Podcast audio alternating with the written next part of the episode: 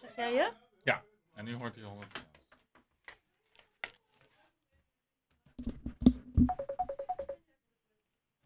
Nee, dan gaat hij mij bellen. Ach.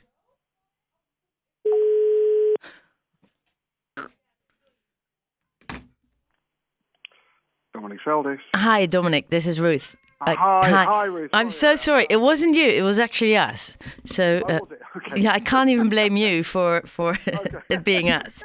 So uh, thank so thank you so much. So I think I spoke to your wife. It was right. It, it is indeed, yes. Okay, yeah. So I made a little mistake. This is actually Dutch radio, and I forgot that you only speak you only speak English, right? Uh, uh, generally, yes.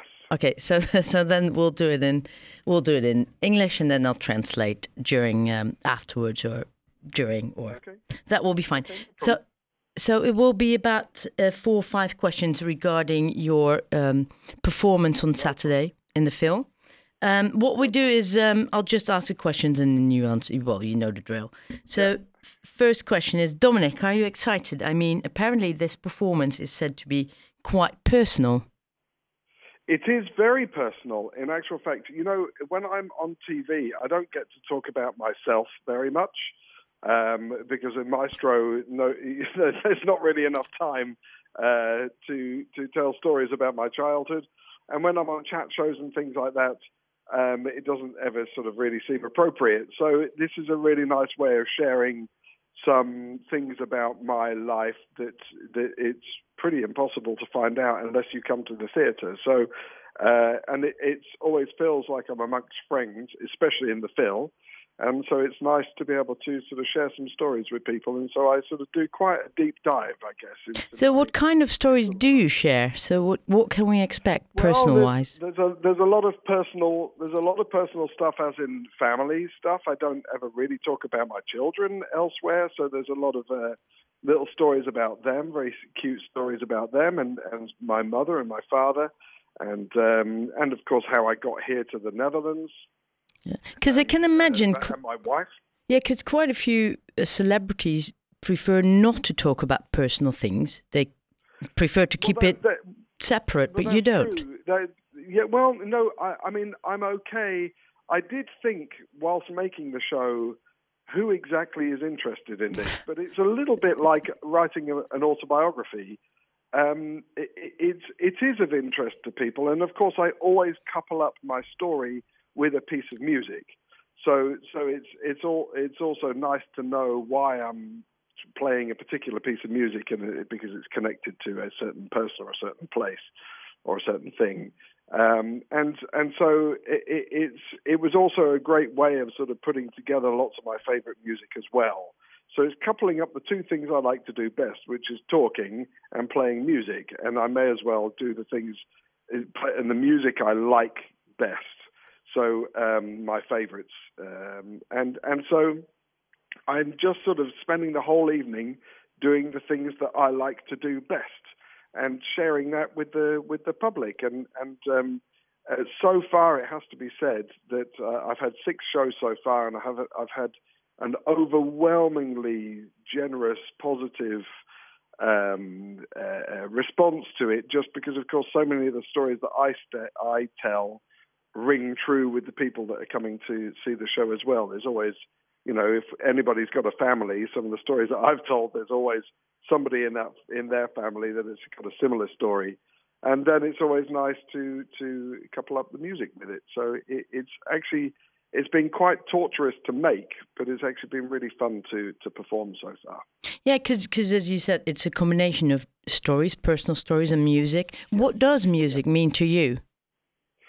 Well, it is. It says all the things that I can't say literally because I don't have the language. Um, I, I, don't have the ability to say the words that that I, that it, it, covers the emotional side of it. Um, and so, you know, if I could say this thing makes me happy, I can play a five-minute piece of happy music, and it says so much more than just the word happy. Do so do you have for for every emotion? Do you have a song that fits with that emotion? I think there's certainly music in a if from you know what music means to me is very different from what music means to the person uh, next to me for instance so it, it's i certainly have go-to pieces of music to fit my emotion at the time and interestingly as humans if we're feeling sad, we tend to listen to sad music, and if we're feeling happy, we tend to listen to upbeat music. And of course, music can affect us emotionally enormously. So, dance music, you know, Dancing Queen by ABBA will always put a smile on your face. Just thinking about it puts a smile on your face. Uh, you know, there's something about this happy music that that changes our mood, and and so I have to be quite careful with the music that I choose to make sure that it doesn't uh, affect the mood of the audience too much. Um, but of course, if I play a piece, and this is, you know, I find this piece nostalgic. So, for instance, we play uh, the second movement of Dvorak's uh, Ninth Symphony, which uh, just the melody, which goes and there's somebody put words to it because it's going home, going home, I am going home. Now that for me feels nostalgic but for somebody else, it might feel very sad. It might actually be very happy. So that's the the interest is the, what does that piece of music mean to me? Maybe it means the same to you, and that's where the conversation carries on, even though I'm not actually talking. And that's what I what is really lovely about this show is is that it's it's a it's generally a very very happy positive show, which which gives you a little bit of insight into this particular D-list celebrity. Yeah, because as you said, music does have a quite a bit of impact and effect on how people feel or when they feel sad or yeah. or, or do we un underestimate the importance first of all of music but also about talking about ourselves with other people um, no i mean the the um, the the uh, the thing about music is is that it's a just give me two seconds um, I mean, one minute. I'm just getting ready. So I'll be one minute. Yeah, yeah. You just give me one minute. I'll call you. Sorry, Ruth. Um, no worries. The thing about music is that uh, I'm actually I'm teaching at the Royal Academy of Music at the moment in London. So that was one of my students trying to come in and start their lesson. Um, uh, the thing about music is that it's incredibly powerful to everybody. And what I've spent a large amount of my time doing is suggesting you don't need to know the history or the harmony or all of that kind of stuff to enjoy a piece of music. It's okay to just like a piece of music. And what I try to do is connect up my own uh, uh, emotions and stories with a piece of music, and maybe that connects up with others as well. But it, it, you know, music is super powerful and is absolutely the soundtrack of our lives. And a, a piece of music that you've heard as a child, you can hear 50 years later, and it's as fresh as it's ever been and and and that's the the beauty of it. It's why it's so important to us. You, you're British, but you've been living in the Netherlands for quite a long while now. Yeah. So yeah. Haarlem, you've you've been quite often, haven't you? I have. How, how? My, you know, my, my, I'm on the front page of the. If you if you've got the season brochure of Haarlem, there's a picture of a double bass with an arm and a hand. Uh, and that, that's, and that's you. That, that's yeah, that's the best photo that's ever been taken of me. just just the arm and the hand. Okay, it's good. You, it might even make you famous. But how is it? Do you like? Uh, how is it to perform in Haarlem in the Phil on a Saturday evening? Well, well uh, uh I mean, privilege. Uh, the Phil is a fantastic place. It often sort of feels a little bit like home now because because I'm there so often, especially with Maestro which is filmed there. I've also, um, you know, performed there at least once a year, I guess, outside of Maestro. So I guess I'm coming to the Phil at least eight times every year. Uh, oh, no, uh, five times every year, uh, something around about that uh, over the years.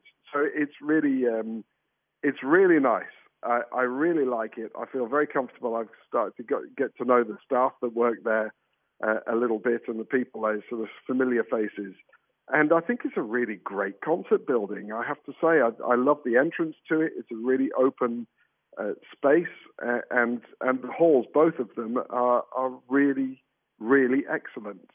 And um, I think Haarlem is very lucky to have such a fantastic facility right bang in the centre of its city. So I always enjoy going there. Good. I'll have to agree with you. I think it's an amazing place, but then I am from this city, so um, yeah, well, you'll behind. You'll be here on Saturday. I think there's still a few tickets available. For now, you're in London.